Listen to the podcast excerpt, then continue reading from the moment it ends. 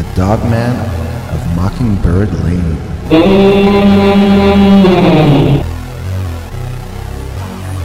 Welcome to Scary Stories, the channel that tells you scary stories.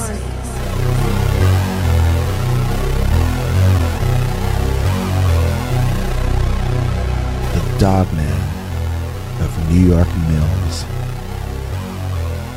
AKA the Dogman of Mockingbird Lane, as told to and read by Peter Bernard. Okay, before I begin, let me make it clear that New York Mills is not in New York, it's in Minnesota. And what this story is about is the Minnesota Dogman. This happened when I was 19 through when I was 20, when I had a girlfriend, let's call her Lily, not her real name, who lived on a road actually called Mockingbird Lane for real. That's why my alternate title for this is The Dogman of Mockingbird Lane. However, we never saw the Dogman there. We would see it around the corner from there or over by the groves and the small forest next to them. The forest is a bit thick, and I don't remember ever going inside it, but there was a path cut by the edge of the forest where it met the rows of trees in the grove that my girlfriend and I would walk down to be alone around sunset on days in the spring and summer that year. We only went out about 11 months, but it was a good time, and I mostly have fond memories. The dream would turn to nightmare pretty fast each time the dog man would show up, though. Let me tell you about the first time. I had gotten a job at the gas station around the corner from Mockingbird Lane. I wanted money to spend on Lily, and I wanted her parents to notice that I wasn't afraid to work. Back then, I had hopes of marrying that girl someday, although it was not to be. So, anyway, I was around her neighborhood more than I was around my own, and sometimes she'd meet me for lunch and we'd go for a walk through the grove over to the forest together. So, one time Lily made us a picnic, and we were sitting on a big old tablecloth she had brought with her and spread on the ground between the rows of trees. On it, she spread out sandwiches and lemonade, and we started eating. Almost as soon as we started, something felt wrong somehow.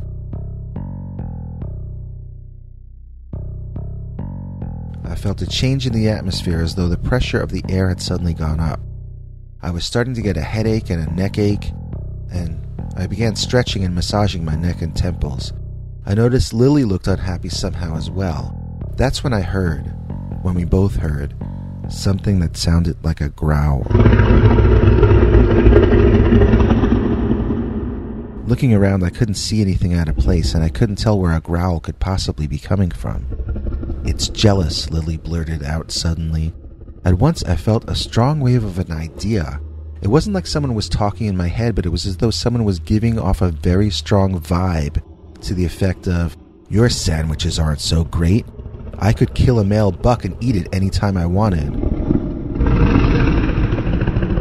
Lily and I met eyes, and I knew she had heard or felt or sensed that same thing I just did. She suggested we leave the food here and go. I argued strongly against this idea, stating that if you don't act like the boss with a wild creature, then it will think it is the boss of you. Just then we heard a howling scream. And I realized without one doubt that this thing, whatever it was, was most definitely the boss of me. We ran as fast as we could out of there, leaving everything behind for whatever had just bellowed at us. When we got back to the gas station, we told my boss about what happened, and he said it was the Minnesota Dogman. Now, I was born in Michigan and raised in Wisconsin, then moved to Minnesota when I was 13, so Dogman has always been something I'd heard about. I don't think I ever knew anyone who claimed they saw it, but I knew a number of people who said they knew somebody who knew somebody who saw it. To be honest, before it screamed, I was thinking it was a stray dog or maybe a coyote or something. I was more concerned that whatever it was might turn out to have rabies than that it might be a mythical beast that some claim is real. So, you would think a girl like Lily would be upset that the Minnesota Dogman was hanging out and stealing picnics around the corner and down the block from her home. But Lily, as I mentioned before, lived on Mockingbird Lane and she loved monsters. So, to her, the idea of some huge Bigfoot with a dog head living in her hood made her sort of a star in her own mind. The weird thing was, other kids our age suddenly saw her as a star as well, and she had a dogman party one night. All the kids gathered at her parents' place, and there was food and music and games. Then at midnight, We'd planned to walk down the road all together as a group and peer into the trees with flashlights at the spot where Lily and I had our sighting. The strangest thing happened though. Around 11:20 or 11:30, the electricity in the house went out. Her father went to the basement to see if it was a blown fuse, but said there must be a blackout. He turned on his emergency battery-powered radio, but there was nothing yet about a blackout. Everyone got in their cars and went home, and we never got to walk down to the forest. It turned out Lily's parents' house was the only one that lost its electricity. The electricians the next morning said wires had been torn out of the back of the house, but had no explanation of how it could have happened except vandalism, since there hadn't been a storm or anything of that nature. So that was an odd thing to have happen, but there certainly isn't enough evidence to say how that might have happened. There was a night after the party when one of our mutual friends claimed they were driving down North Broadway Avenue by the trees there around midnight, and a deer came bursting out of the woods, almost running directly into their vehicle. They managed to bring the car to a halt, but were now parked sideways in the middle of the road. The car engine sputtered to a stop, and the driver was about to restart the engine before any traffic came by and slammed into him. Suddenly, he said something ran out of the woods in pursuit of the deer and literally ran over his hood in its hot pursuit.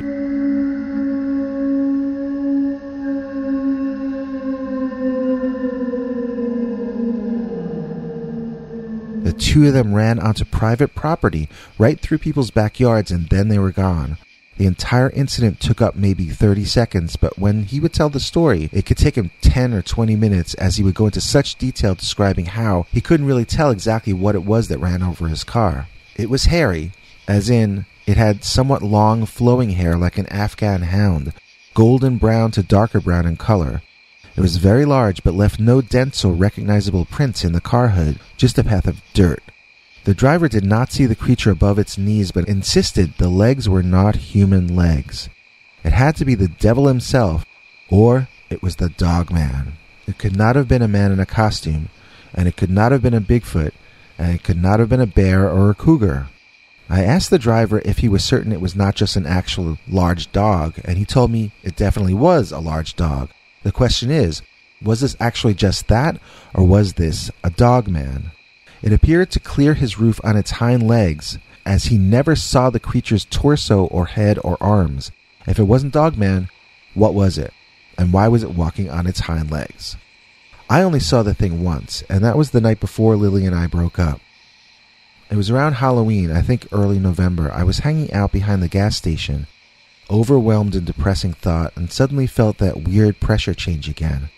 I swallowed a few times, but the air still felt different somehow. I looked around, and there behind the tree, I saw two eyes looking back at me. I got the overwhelming sense of something telling me, You better not be here so much anymore. You better go away.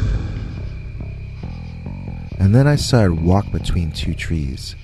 It did it slowly, so I could be certain to see it. This was a giant man with minotaur legs and a dog head. That was the impression I got in those few seconds it revealed itself to me. I got an intense sense of danger and malice from it, but at the same time, also a sense of its own regality. This was not just an animal, this was some kind of intelligent, if not benevolent, humanoid being. A real chill went through me and I quit my job that day. Like I said, Lily and I were done by the next night. It didn't matter what the dogman said or wanted, either way, my time there was done. I would have been going anyway, it had nothing to do with him. At least, that's what I keep telling myself. Stay tuned because right after this, we have a crazy new story about a supposed dinosaur sighting in the 21st century. That's right after this. Do you have a scary story you want us to read on the show? Just call our voicemail hotline 804 List Scary. That's 804 537 2279. And now for something completely scary. Tyrannosaurus 2018, as told to and read by Peter Bernard. Dear Scary Stories, I have a story for you that happened just last week. I can guarantee you will not believe it because while it was happening to me, I didn't believe it myself. This is a story of how I raced an actual living dinosaur. Those of you who know anything about Death Valley know that it's very hard for anything to survive there. You can drive through it in a car fairly quick, but if you get stuck out there walking during the day, you're not going to get very far. So the idea of something larger than a human or as large as what I saw existing in the desert there, that's just impossible. What I saw could not have been something that my eyes could possibly have seen, and yet I saw it, and here is the story as I remember it before I start to forget all the details. Okay, I work in sales for a manufacturing firm, and I have occasion to drive through Death Valley maybe four, six, eight times a month, depending on the specific needs of our client. I've had a few very weird experiences out there, like the time I saw a strange mist off in the distance that seemed to move around almost like it had a mind of its own. Fortunately, it never came close to my vehicle, as that is something I'd rather remain in the dark about. I'm too scared to learn what that thing was. It looked unnatural, like something out of the old black and white Outer Limits TV show. Another time, I could swear I saw kids out in the desert at night. I even pulled my car over and stared off in the distance to see if it was a family in need of a ride or something. But I'm not sure if what I saw was real or a mirage. The heat can play tricks on your eyes and your nervous system, so I don't assume everything I see in the desert is as real as everything else. Whereas normally I take what my eyes see as a definite fact, out in the desert I just take what I see as a suggestion of what might possibly be out there.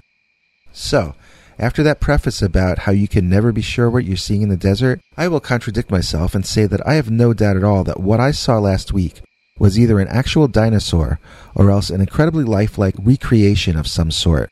I know this because it was not only something I saw with my eyes, it's something that attacked my car and removed the rear bumper while I was driving. It was dusk and really almost nighttime. I try to time my trips over the desert at night. There's less chance of my tires melting into the tar of the highway. It was an incredibly beautiful sunset and I was feeling at peace and relaxed.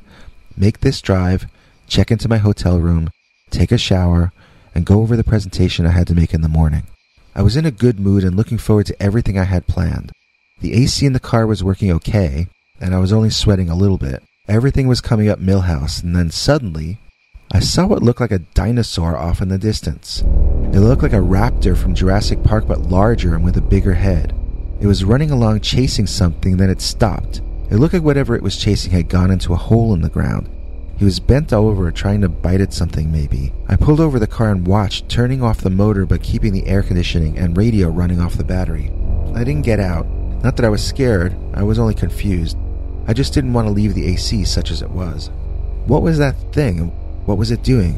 It reminded me of an ostrich, but take away the long neck and replace it with a giant head.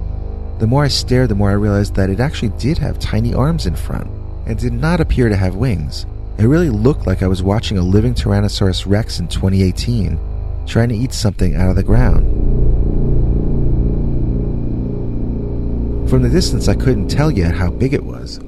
I saw that the highway curved around in front of me, and I thought that I might be able to get a better view if I drove a bit further up the road. I started the engine and noticed I attracted the thing's attention, and as it turned its head my way, for some reason it never dawned on me this giant beast might not only be able to be watched by me, but might be able to watch me back. A chill of fear shot through me on that hot night, but then I laughed out loud at myself. This was not a dinosaur. Dinosaurs don't exist in 2018. And even if they did, it would be at some place that had a jungle in it, Florida maybe, or Africa. It wasn't going to be in the hot desert because a creature that large is going to need a lot of water. There isn't enough water in the desert to support humans, so how could a giant monster live there? The answer is that it couldn't, not in a million years. So all I had to do was drive the car up the road as it turned right and pass closer to the scene, and I'd probably be able to see what it really was. Maybe it was a vulture or something. I looked up in the sky and I didn't see any vultures circling around, but it was getting dark, so maybe I just wasn't noticing them. I drove the car around, keeping my eye on whatever that was out there, and it really looked like it was turning its massive head and watching me drive. Then I could swear it stood up and started walking forward. It wasn't walking toward me, it was sort of walking toward where I was driving toward. Still no alarm bells went off in my head as I was entirely in curiosity mode and straining my eyes in imagination to tell myself what was I actually looking at. The creature sure looked like it was running now, but the way I was driving in a curve and the way it appeared to be running in a straight line, with the heat rising off the sand and making everything wave into and out of existence, I still could only hazard guesses about what I was witnessing. That state of confusion wouldn't last long, and my curiosity would be satisfied. What is the famous old saying about curiosity and the cat?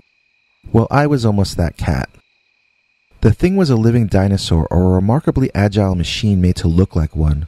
I could see it now running toward the highway in front of me. It looked just like the T Rexes that show up in movies and on TV, except it was dark and shiny, giving off multiple colors in the sun the way gasoline might. I really think it was covered in something like feathers, but dark, like a crow. I'm not saying I saw feathers on this dinosaur. I'm just saying the thing was dark in the way a crow is dark, and I could see all kinds of colors bouncing off it as it ran. I probably should have hit the gas pedal, but for some reason I panicked and hit the brakes. I thought it was running faster than it was, but now I would guess that maybe it was actually doing 25 miles an hour, maybe 20, or maybe 30. But when I was driving, it looked like he or she was moving much faster. I didn't think I could get past it in time, so I screeched to a halt to avoid the collision. Now the creature was in front of me on the highway and it made this incredibly loud noise,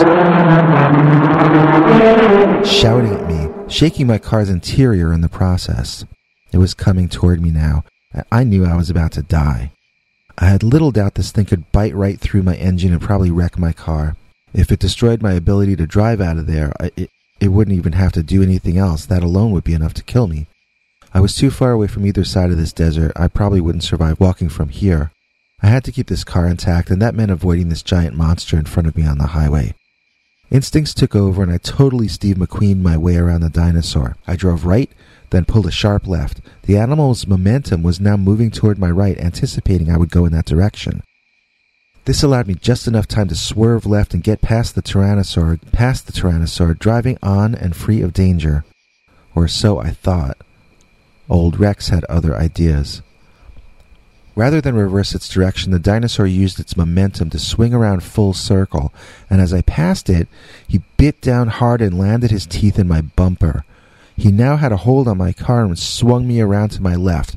I kept that gas pedal down hard, but the dino was tilting me in various directions, and the wheels were only sometimes on the ground.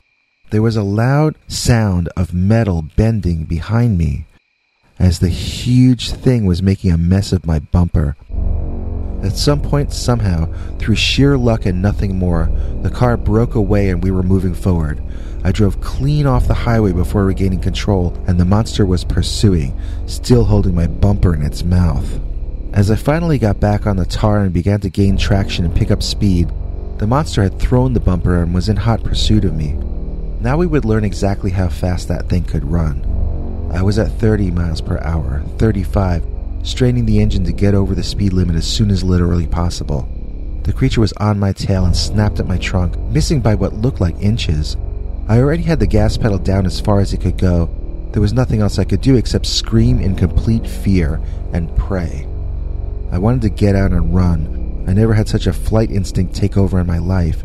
It was touch and go for a few seconds, and those seconds felt like years.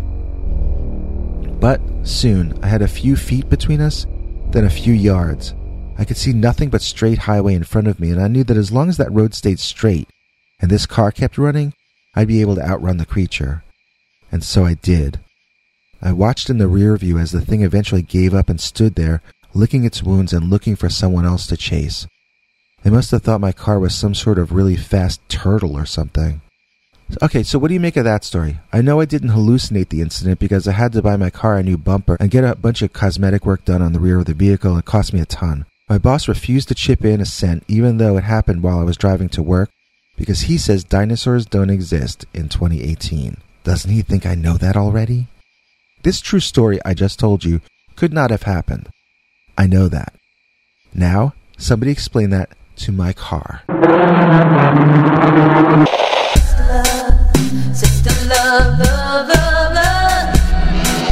Meet the creator of Scary Stories NYC at the Northeast Comic Con, July 6th, 7th, and 8th, along with Mickety Monkety Dolenz, celebrating the 50th anniversary of the Monkees movie Head. Hooray! Also appearing, the real original Greg Barry Williams Brady, from the Brady Six Rock Band. Hooray! It's a three day summer party thrown by our friend, TV's famous Gary Sohmers from Antiques Roadshow. Aww! Check out the audio podcast version of Scary Stories NYC, now available on iTunes, Stitcher, Google Play, and other popular podcatchers.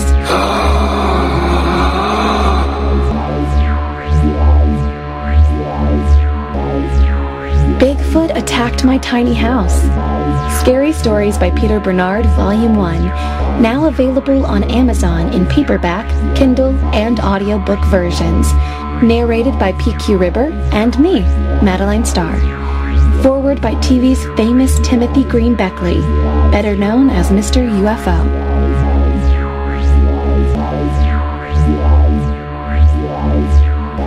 If there's anyone out there who can't get enough of PQ Ribber, search in your favorite search engine for PQ Ribber, and you'll find plenty of podcasts, music, and weirdness.